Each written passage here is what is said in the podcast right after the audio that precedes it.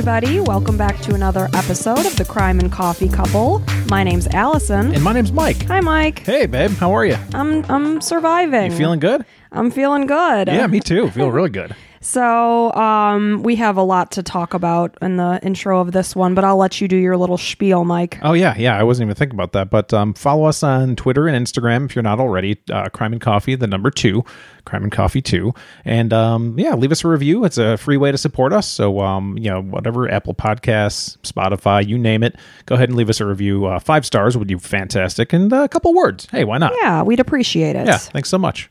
So, Yeah, we've uh, it's been a long, strange trip. What a long, strange trip it's been. To quote Pink Floyd, I Yes. think no, Grateful Dead. Sorry, don't know. Grateful Dead. Um, if our if our sister, my sister in law Lauren is listening to this, she's probably like, "No, it's Grateful Dead. It's Grateful Dead." um, yeah, we've uh, had, we both gone through COVID. we have. You're currently going through COVID, I would say. yes, I am. I was Yeah. diagnosed, what, three days ago? Yeah, one of our friends on uh, Instagram or something was like, "People are still getting that." I'm like, "Yeah, people are still getting that," but uh, yep, we, sh- we sure are. down here in Florida, the cases have gone from like twenty thousand new ones a day to like you know fifteen hundred. So it's a lot, lot less. So leave it to us to get it when like nobody's the getting tail it. end Yeah, when it's no longer cool. I- and I'm kind of glad that I got it, just to say that I got it at some point. You know, I know definitively. You know, it knocked me out for what three, four, five days, like just like uh, flu, like just kind of no energy kind of stuff. Mm-hmm. And I'm not like a baby. I'm not like the man cold where it's like eh, I got sniffles. I can't do No, anything. you're all day. not. If I can do something, I usually do. But it was it was pretty tough. Knocked So, you on your butt. Yeah, yeah. And then for me, I got better, and I had taken a COVID test at home um, like a week or so ago. It was negative, so I went on my girls' trip with you know our da- my daughter and my best friend and her daughter, and I was fine over the weekend. And then I got home, and just gradually I got worse and worse, and to the point that I've never been I've never felt worse or remember feeling worse with um, chills and full body aches and so finally it got so bad I could not take it anymore so we went to urgent care on Wednesday. I mean I couldn't even stand to be in my body anymore. I Yeah. just needed something to relieve me. And it's tough for you because you always want to go, go, go and get stuff done. And your body's just like, nope, we're shutting it down for a couple days. like every, all the workers are going home for a couple days. Yeah. Just like, we're done here. I was laying on the couch. Well, the the kicker was it was your birthday. That was uh, probably the best part of the whole thing. Wednesday was Mike's birthday, and I had like a whole meal plan for him. And I mean, I couldn't even move. And I'm laying on the couch in the morning, just crying my eyes out. I took the day off of work, thankfully, which I'd much rather be off and sick rather than supposed to be working. I work from home, so it's not a huge deal, but at the same time, I couldn't concentrate on work at all. I was just thinking about how miserable I was the whole time. And then you took me to urgent care, and I had a fever. I was like 102.2 or something. And the lady's like, Well, we know why you don't feel good. And so she gave me antibiotics because she was afraid it was going to progress to pneumonia. And she gave me some steroids. And I swear, as soon as I started taking those, it took all the aches away. That's good. And I've been, you know, gradually getting better, just still congested and just tired and not myself. And of course, we're isolating as much as we can. I mean, we still had to take the kids to school and stuff. You know, Yeah. life still happens when you have kids. Still had to buy groceries and stuff. Yeah, I, I mean, mean, we have granted, we do home delivery, but Right, right. um, it's been interesting. Yeah, yeah. and uh, talk about worst like birthday ever, I would say. Yeah, but I'm gonna make it up to you and do your meal on Tuesday. That's okay, whatever. And then we had to postpone Easter. Of course, when you're listening to this tomorrow, it's going to be Easter. We normally go and meet up with my parents, but we had to postpone that to next weekend. At least you've got kind of a sexy voice going. I'm trying, you know. Hey, and the whole thing I wanted to say is too, thank you for sticking through last episode. I listened to it and I I feel like I sounded just horrible, like I was you were- drunk or something. People are just worried about the story. They don't really care. Well, I just thank you for sticking through it. And I guess if we're a weekly podcast, you're going to catch us at some bad moments. Yes, yes. If we're going to continue to put out content, which we have. You know, it's bound to happen that we're off our game here and there. So thank you for being with us regardless. Yeah, absolutely. And um, Anything else going on this week? no, the one thing I wanted to mention though is the story that I'm doing today. I noticed that another true crime podcast happened Wait. to cover it. That other true crime podcast? Well, there's Uh, one of plenty the of hundreds and others. hundreds and hundreds of others. But one of them is had just covered this story, and I had gotten in my car and I saw it pop up, and I was like, "Son of a!" But I had already done my research, and obviously, I can't anticipate what other people are doing in the background. So if you notice that the two stories are the same, it certainly wasn't my intention, and I didn't listen to theirs either because I didn't want to be, you know, influenced by anything. yeah. So Makes sense. I just wanted to put that out It's going to be the first of many times. Yeah, exactly. It's bound to happen, and you know, there's really nothing we can do about it. Yeah. Um, I want to mention I got this shirt. If um, if this is on YouTube, if you're watching it, um, it's from uh, it says Nirvana. It's got like a nice little like skeleton skater guy. So yeah, thank you for that. Like flaming. yeah, he, um, yeah, he's, he's his skull is in flames and colorful little, Nirvana symbol. So, You had to buy your own birthday cake this year. oh yeah, that was cool. Walking into the bakery while you were on the phone explaining how you have COVID, and I was like, yeah, with the mask on, I'm like, well, I shouldn't be really in here. Well, you know. didn't yet know you had COVID at that point. Yeah. You got home and took the test and found out you were positive. Okay, so it's it's kind of like you know before you're pregnant or something, you can drink as much as you want until you get that pregnancy test that says you're pregnant. It's like, all right, let's go, let's get wasted before I take the test. No, No, I don't think so. No, um, but we're um, just trying to do the best we can, and you know, we're not fully away from our kids because, like I said, we have to can't be.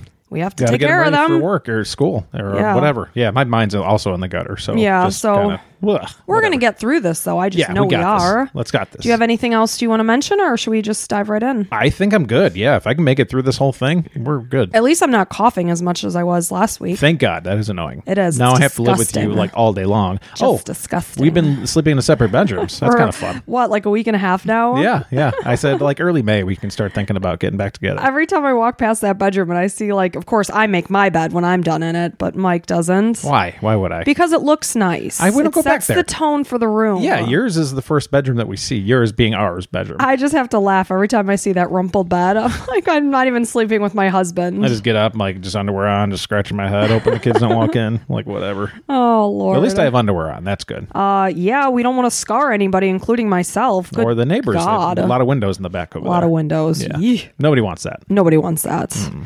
So um, I'm gonna just get right started here. Sounds great. Um, so this is the murder of Sarah Everard. okay. On the night of Wednesday, March 3rd, 2021, so this is a recent story, this is just about a year ago, 33 year old Sarah Everard had gotten together for dinner at a friend's house. At 9 p.m. that night, Sarah left her friend's house on Leathwaite Road in Clapham, southwest London, for her 2.5 mile walk home. You are always in England somewhere. I know. Yeah. I something about that place just draws me there. Never Sorry been in person, but You will someday. my heart is there. Um, so this two and a half mile walk would have taken her about 50 minutes. She's probably, you know, one of those just active people. Maybe she wears a fitness walk or watch or something like that and figures she Like wants us. to get some steps in. Yep. Um, so maybe that's why she took the walk instead of, you know, getting a ride or whatever. I know I'm always thinking in my head, how can I get exercise? How can I get steps? Um, so it was dark out at this point. Of course, it's it's 9 p.m. in March. It's winter time. Um, but it's a well populated area. Um, it's a safe area, well lit. You know, it's not like she's walking down some dark, random back roads or anything. She was sticking to the main roads.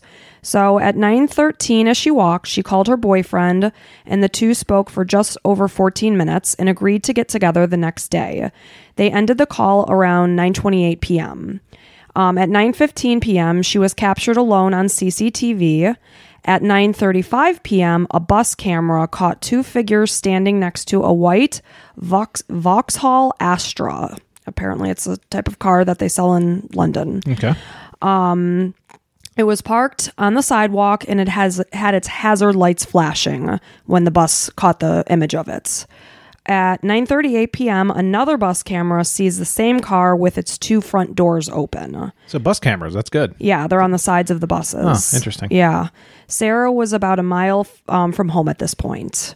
She would never make it home that night and she would never be seen alive again. Very, very sad. Yeah, that sucks. Especially she was on the phone with her boyfriend too. You know. It's Yeah. like all right, well, Just, you know, goodbye, friends. I'll, you know, see you soon. Yeah. You head out and who, you never know what you're going to run into. yeah, you wish that like as a boyfriend, it's like man, if we should have just stayed on the phone a little bit longer or something. But not that you, you can can't do anything. yeah you just you, these you can look back and hindsight is going to give you clear picture perfect vision of course. you can't live that way No. so just to give you a little background on sarah she was born in surrey in june of 1987 she grew up in york she was the youngest of three children. Her dad was a, profess- a professor at York University, and her mom worked in the charity industry. Sarah was well liked by her classmates um, during the time in school. In 2008, she headed to London to start her career. She lived in the Brixton Hill area in South London and worked as a marketing executive for a digital media agency. She actually just newly started this position just one month before this story took place. Okay. So when Sarah failed to show up to meet her boyfriend, and it's a good thing, you know, she did tell her boyfriend they were going to meet up. Otherwise, However, who knows? you know, granted, she wouldn't have shown up at work too. Eventually. But yeah. it was the boyfriend's meeting that that sparked him to realize something's going on. Yeah. So um, she was reported missing at 8:10 p.m. on March 4th, the following day after she had walked home. So a whole 24 hours, pretty much. Yeah, about uh, 24 hours. Just after? about 23 hours. Okay. Yeah. So on March 5th, the case escalated and the specialized crime unit became involved. Wait, so March 4th, she was um, missing. Yes. Okay. March 3rd, she walked home. Got March it. 4th at 810, she was reported missing. Hmm. And on March 5th, the case was escalating and the specialist crime unit became involved. And police traced her potential path home in hopes of finding a clue as to where she had gone. Mm-hmm. Police spoke with area people for any information, if they'd seen anything or heard anything.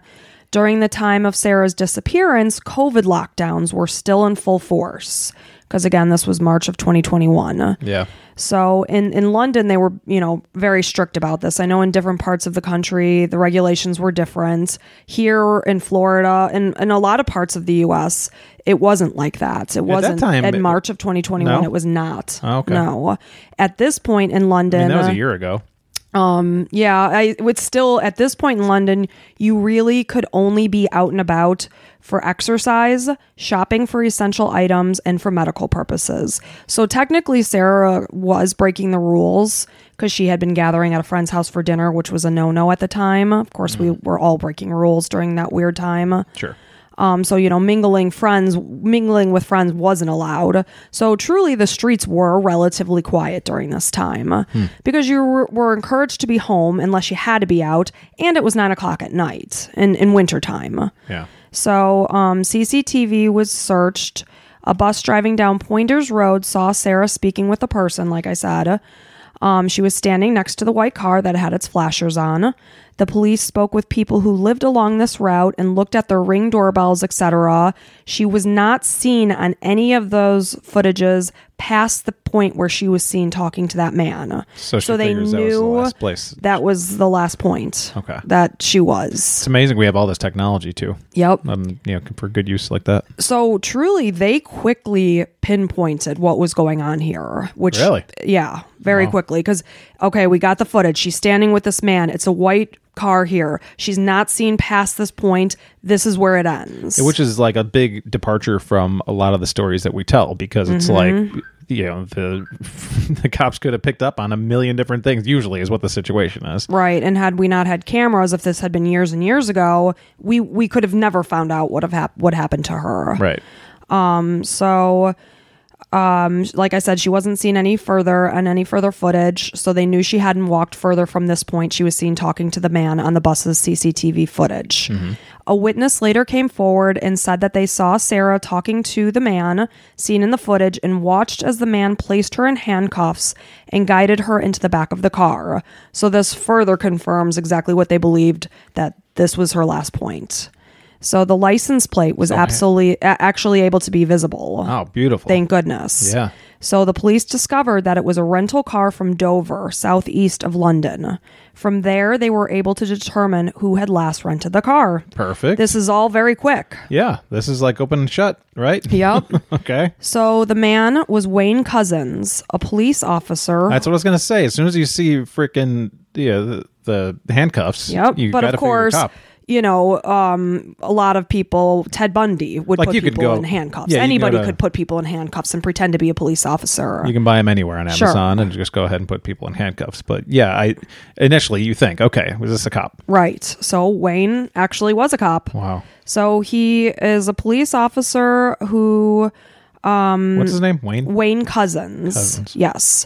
So um, he was arrested on March 9th, so only days later, in connection to Sarah's disappearance. When police arrived to his house to question Wayne, they showed him a picture of Sarah and he denied knowing her. Wayne was a 48 year old Metropolitan police officer. He was a father of two and had been married to a Ukrainian woman named Elena.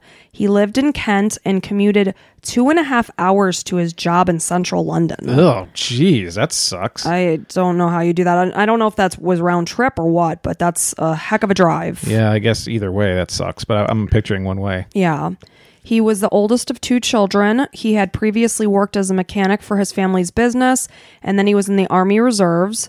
In 2002, Wayne joined the Kent Special Constabulary. Am I saying that right? Constabulary, I yeah, believe. constabulary. Like constable. Mm-hmm. He worked part time in the volunteer section of the police force, and then in 2011 he joined the Civil Nuclear Constabulary. I don't It's know what my problem is. or it's constabulary. You know, like if you're in England, I'm sure it's like constabulary. Yeah, I'm Yeah. not very well versed in that.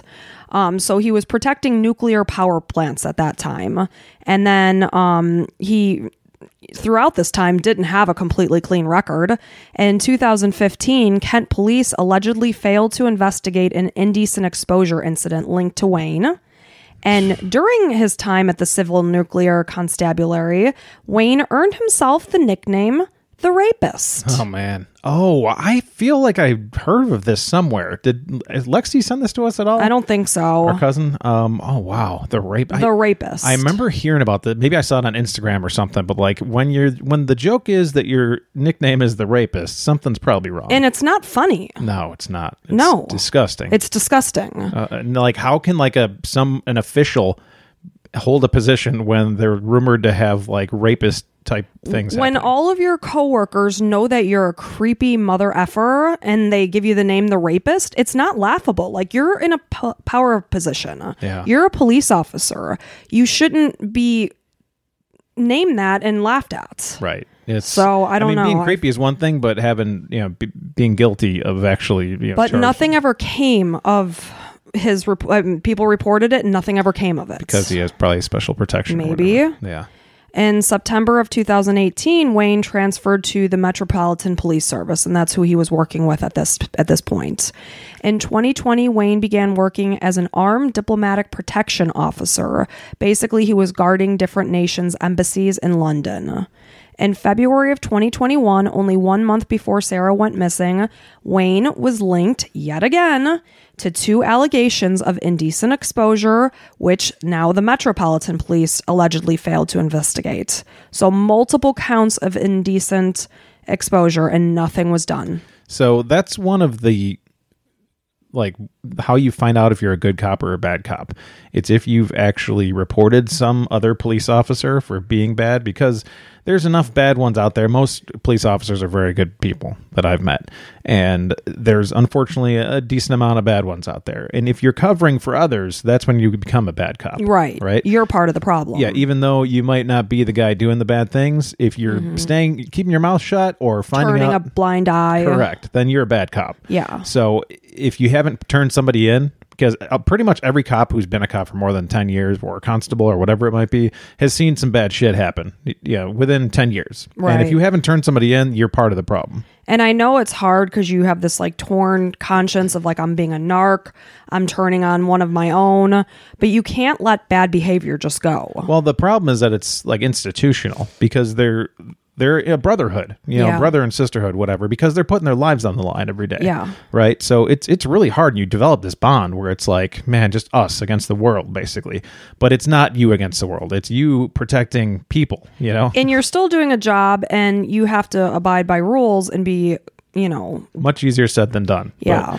unfortunately, it's one of those things. We, we need more good cops to stand up for. yeah, we do. So on February The scumbag. 28th, Wayne rented this car that we saw in the footage, the white Vauxhall Astra car from Dover. Why do he rent it? Um, I guess he didn't want his own car associated with it, which really made absolutely no sense because he didn't cover the license plate. So he's He going out to do this. His own information. He wasn't pinpointing Sarah. Sarah just happened to be in the wrong place at the wrong time.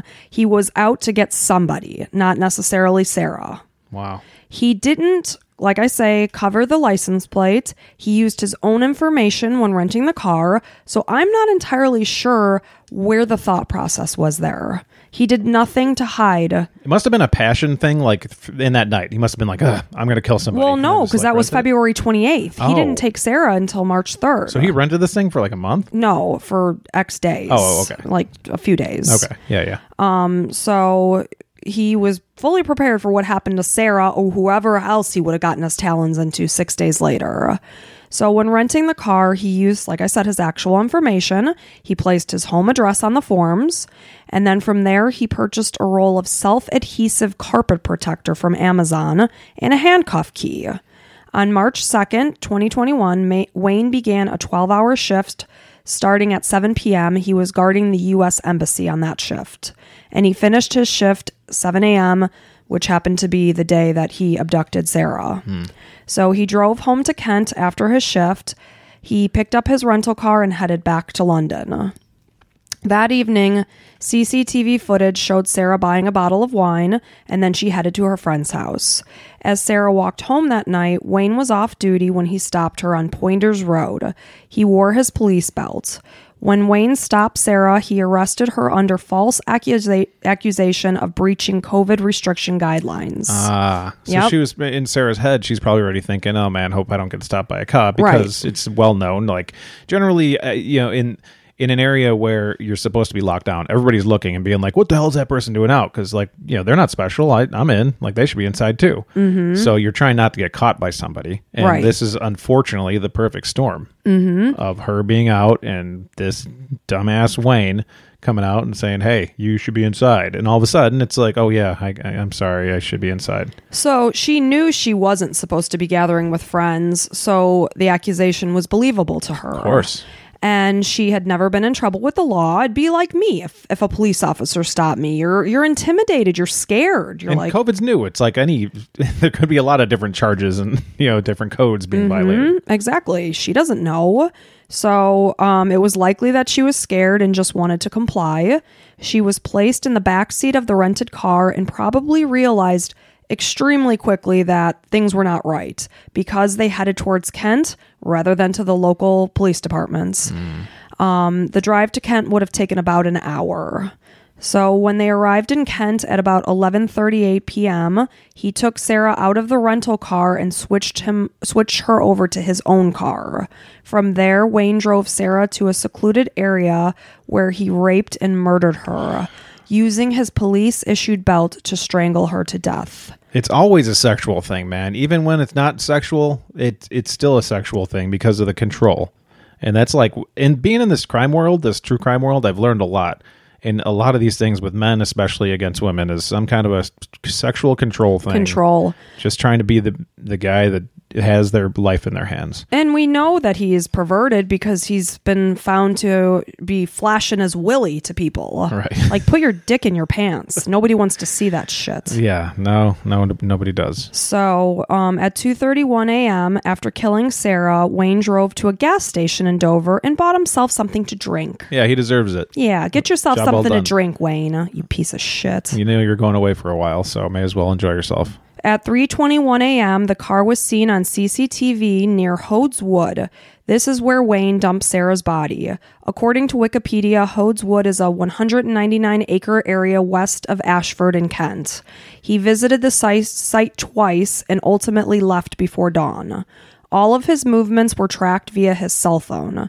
He was seen on CCTV on March 4th buying a tart and coffee. And at 8:30 a.m., he returned the rental car and disposed of Sarah's phone in Sandwich, Kent. On Friday, March 5th, not needing to be back at work until the 8th, Wayne told his employer that he was suffering from stress. Yeah. Yeah, well, that's what happens when you murder somebody Yeah. and rape them. Mm-hmm. That day, he was seen on footage filling a gas can. From there, he burned Sarah's body and possessions in a refrigerator at Hoads Wood. He then transferred the remains to a nearby pond in two green garbage bags that he had been seen purchasing on CCTV footage. He is also on audio recording that day, making a phone call to his vet, explaining that his dog was suffering from separation anxiety. Okay. Like, what an odd thing to do.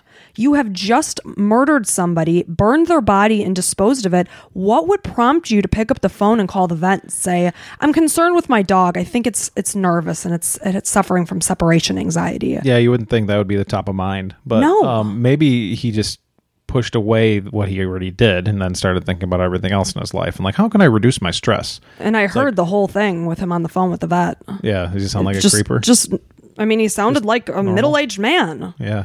that just was concerned with his dog. It's just hmm. such a bizarre like correlation to me. Yeah. On the day you do such a brutal thing, what are you thinking about your dog's anxiety for? I've got to think it's compartmentalizing and being like, oh, um, that's all done, and being, you know, uh, well, what else we do? My dog's, uh, you know, feeling anxious. He's I'm looking gonna a, get some pills. Pixie's looking a little nervous. He's like feeling like he's getting stuff done for the day. It's like, Yeah. well, killed the girl, raped her, and then now I got to take care of my dog. And you know, keep in mind he has a wife and two children at home. oh my god, I forgot about that. Yeah, and they have no idea what's going on. Any idea how old his kids are? No, Okay. but not old. On March 6, Wayne emailed his employer. He said he no longer wanted to carry a firearm. So he's obviously he's starting to crack. Yeah, he's starting to worry about himself Mm-hmm. and being like, yeah, I, yeah I, I, that's good. I mean, thank God he didn't kill his wife and kids. Oh, this so far. This is bizarre. On March 7th, he took his wife and two children on a family trip to the woods where he had burned Sarah's body. So this is the day before he got, or two days before. Two days before, because he was, um, a police came to his house on the 9th. took them to the woods where he burned Sarah's yes. body. Like, hey, let's go. Let's go take a trip and have a nice family picnic. He was where- probably getting off on it, I mean, you would have to think yes. and I'll bet you he tried to have sex with his wife that night. I don't. I, I don't. I don't even know. we don't know, but I'll bet you he did. Gross. Bet you it got him like all horny and stuff. It's disgusting. Ugh.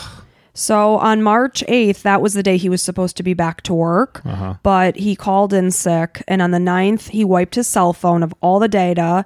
And this was on the day that he was arrested at his home in Kent. So just about 40 minutes before the police arrived to his home, he had just finished wiping his cell phone. So he sat on his couch, and all of this was on video.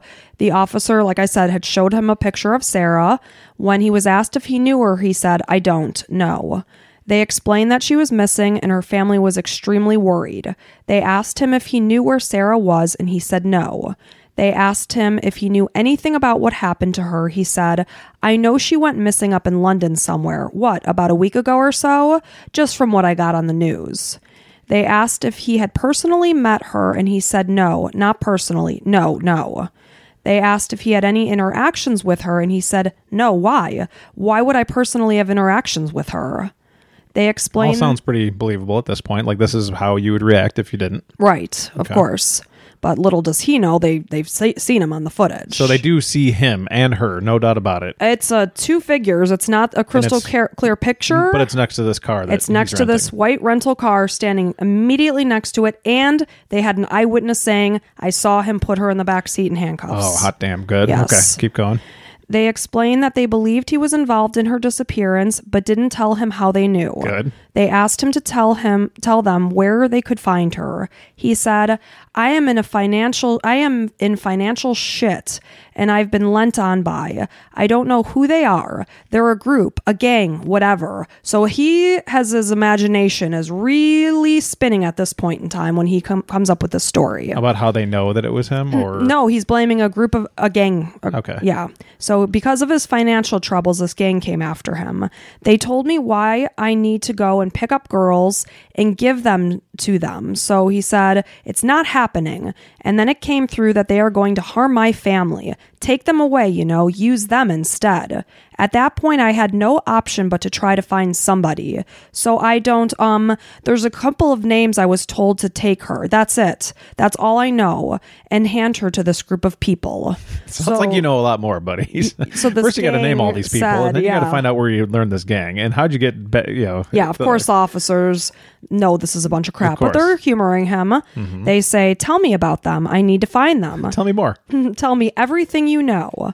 Wayne said, Okay, there was a white sprinter van. They are between sort of Lenham Maidstone area, and I dropped her off. I still don't know. I don't know.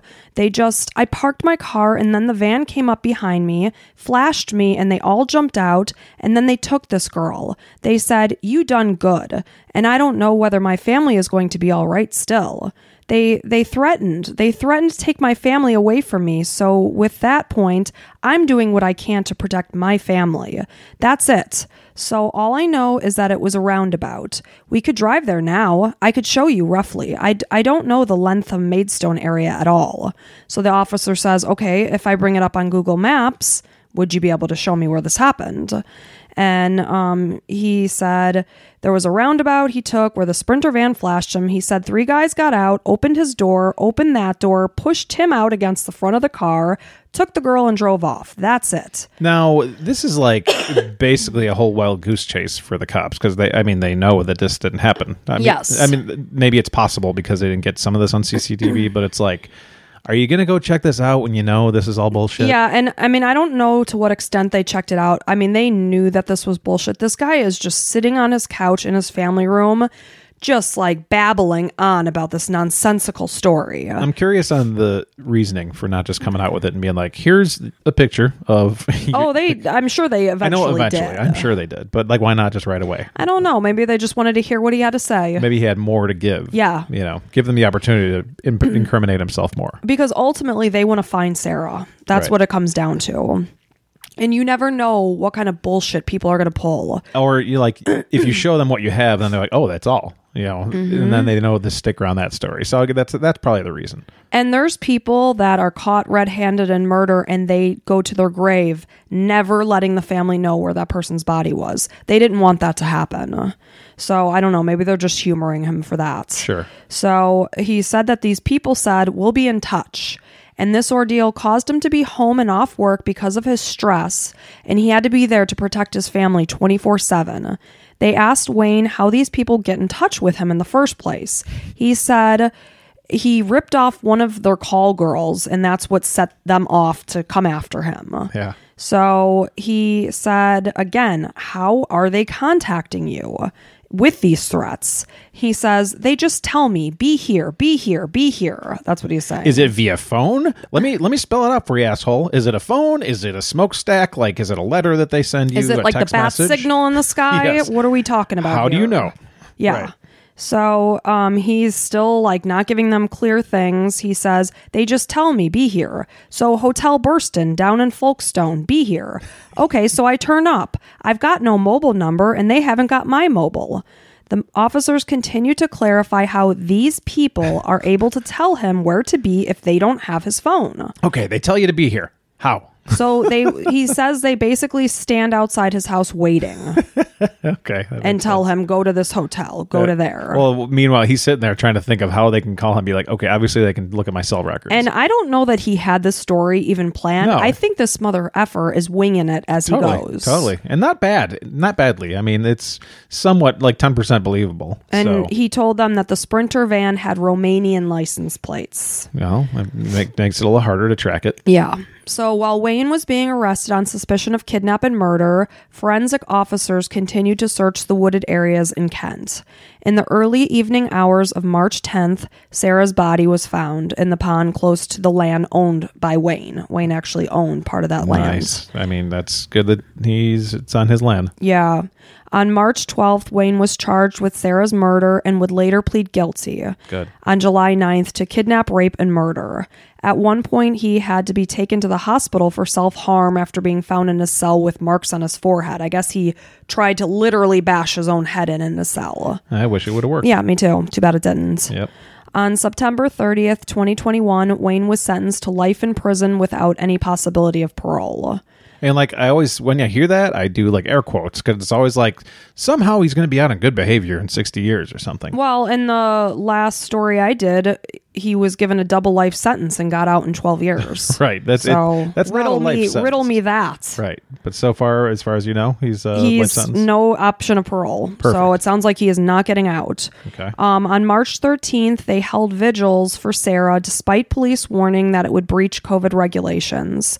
Throughout that afternoon, people left tributes to Sarah at a bandstand. It was like this open kind of park area in Clapham Common near the route that Sarah had taken the night she went missing. By 4 p.m., about 200 people had gathered at the site. By about 5:30, there was just a steady stream of people heading towards the bandstand to leave these tributes. And as 545 um, came along, things were picking up, and a man got onto the bandstand and started shouting out about the death of Sarah and COVID regulations and basically inappropriately using her vigil as like a platform to bitch about COVID regulations. Yeah. So the crowd's getting a little ruffled. They're booing him. and there's a good amount of people together, Yes. and people haven't been together in a long time, and things are getting a little dicey. I'm sure there's drinking because people are sorrowful, sours, full of sorrow. Yes. Yeah. So he was led away from by police, and then at 6 p.m. they held a minute of silence in Sarah's honor. And then at this point in time, the crowd had reached about 500 people. Wow. So you know, police um, coverage is also in, expanding at this point. So as 7 p.m. is coming around, the bandstand is surrounded by police. The atmosphere is getting more and more hostile because there's also issues going on at this time because of police involvement. I mean, Wayne was a policeman. Yeah. So he used his power to get Sarah to go with him. So, in addition to the grief of Sarah being murdered, the fear that a police officer did this, you know how it is with COVID regulations. People are up in arms. Matt, you can't put a muzzle on my face. It's my rights, blah, blah, blah. So, it's just kind of like the perfect storm. And in total, about four people ended up getting arrested. You know, women claim to have been um, subjected to police brutality, pushed to the ground, and handcuffed during this time. They thought it was like unnecessary roughness in their arrest. So that kind of brought more attention to the police during this time. And there's also people out there trying to fish for the cops to do something wrong. Sure. and, you know, uh, trying to get them on video and doing something bad. And there's- Right. There's, bo- a lot of sides to everybody, and they're you know thinking we're we're supposed to trust you guys here, and you're supposed to be protecting us, and one of you. one of your killed us. people is what did this. Right, right, and it's not you can't lump all police together. No, of obviously. course you can't. That's there's there's stupid. bad apples in the world. but there's also idiots out there that are like, you did this, you know, cops. And I mean, it's like Doctor. Death. If you've ever heard of that, it's a you know podcast. It's a show now. It's a true story. It's a surgeon that does horrible, horrible things. It doesn't mean surgeons are bad. Yeah. you know, there's just bad people. Some some people are just bad. But Sarah's murder did spark a movement focusing on women's safety. After Sarah's disappearance, a pol- police urged women to stay home for their own safety. This is not what women want to hear. no, you're not going to tell me to stay home. Right. That's ridiculous. They said, watch where home." you go and what you wear. Do not wear anything because it's your fault. If you look like you know, if you have a skirt on, it's your fault. You're asking for it. I'm completely being sarcastic. Of the way. course you are. just in case, because that's absolutely rid- fucking ridiculous. I mean, this is like the 1950s. Like, well, you you don't want to wear anything provocative because you asked for it. no. Take your pepper spray and your mace and whatever, any kind of sharp objects, knives, guns, whatever you need to protect yourself, and live your life because you need to, and just, but also be safe, as safe as you can. And it did come out that his um, accusations of indecent exposure had been ignored. And what would have happened had he been called out on that? Maybe he A wouldn't have been a police path. officer. Yeah, maybe he wouldn't have had a wife and kids. and, you Exactly, know, and and hadn't been at that at that place where Sarah was, and Sarah could still be alive at that point. completely. So um, there was also an ish an incident where Wayne had to be called into the station from patrolling because a prostitute came to the station demanding money from Wayne, and uh, the the officers literally had to call him out on his duty of patrolling the streets to get into the station to pay a prostitute. Wayne, you got a hooker here. You owe her a hundred. and you know there was a, lo- a lot of Euros. chuckles going on in the background, like, Oh, oh, the rapist, the rapist has got a hooker. the rapist is at it again. Oh, that's disgusting. So it, it wasn't looking good, you know, there was glaring things that were ignored. So many discussions were had about how women should handle being stopped stopped by a single police officer. Yeah. Because oftentimes this could happen in a place that's not well populated. It's totally with in America. It's totally within your right to ask for other police officers Yes. Mm-hmm. and to have a marked car come out and to make sure you know. And you should absolutely hundred percent say, "I will get out of the car, officer. I will comply. I just want another police officer here. I don't feel safe. Please." Mm-hmm. the other thing you could do is you could dial 999 if you're in England. You could dial 911 in the US to verify the officer, or call the local um, office that he's saying he belongs to Yeah. to verify that he is where he's saying he is and he is who he says he is. True. Good point. Or her, whatever, if you're uncomfortable. And poor Sarah, um, it was a unique situation because it was COVID related. I think if it was a speeding ticket, it's different. You know, you're like, I don't really trust you. You know, it's an it's a situation you may have been in before. Whereas the COVID thing is a curveball, completely different, unlike anything else. So it like throws the brain off, and you're not you're not doing the habits that you're used to. It's like it throws you off, and you're not asking the right things that you, you probably should know you should.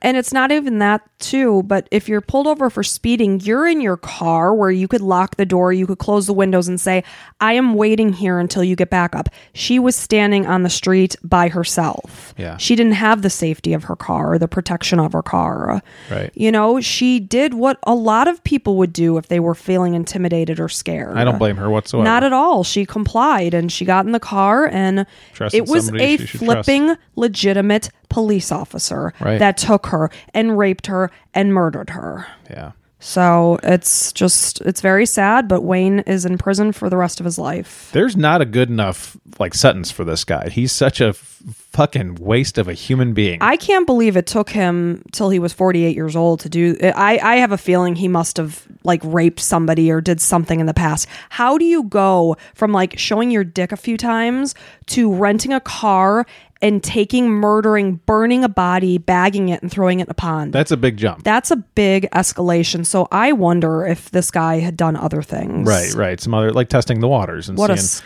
scumbag. He just wants, you know, usually those types they want more and more, more of that feeling, like that adrenaline rush. And now his wife and kids have to live with the fact that this is what their father did. and they also have to keep it in the back of their mind that it could be in their They're like genetics. genetics. Am I going to be a, a rapist, murderer? right? Do I need to get castrated or something? Like it's disgusting. This guy, I can't believe. Honestly, prisoners haven't killed him. Like, please do so. I mean, yeah, absolutely. I would be so happy if that happened. Like, in a horrible way, like something terrible and very painful At least very just terrible. give him diarrhea or maybe No, the flu, worse. like the shivers and the aches, the full body aches I suffered from. If he had that all the time, to pull out his rectum and rip it off. That would be fantastic. Like something horrible to him. He's Pro- such a prolapse his rectum. horrible piece of shit. This guy does does not deserve it, like enough. There's no such thing as enough for this guy no, or anybody that does something like this. Just I, he took uh, he felt that he was more important and more powerful than poor Sarah. well, he here. used his power to intimidate this girl who was walking home on a regular evening after getting together with some of her friends. She was a fresh faced, beautiful 33 year old girl that had her whole life in front of her. She did things right. She walked along the street that was brightly lit. She herself had brightly colored clothing on.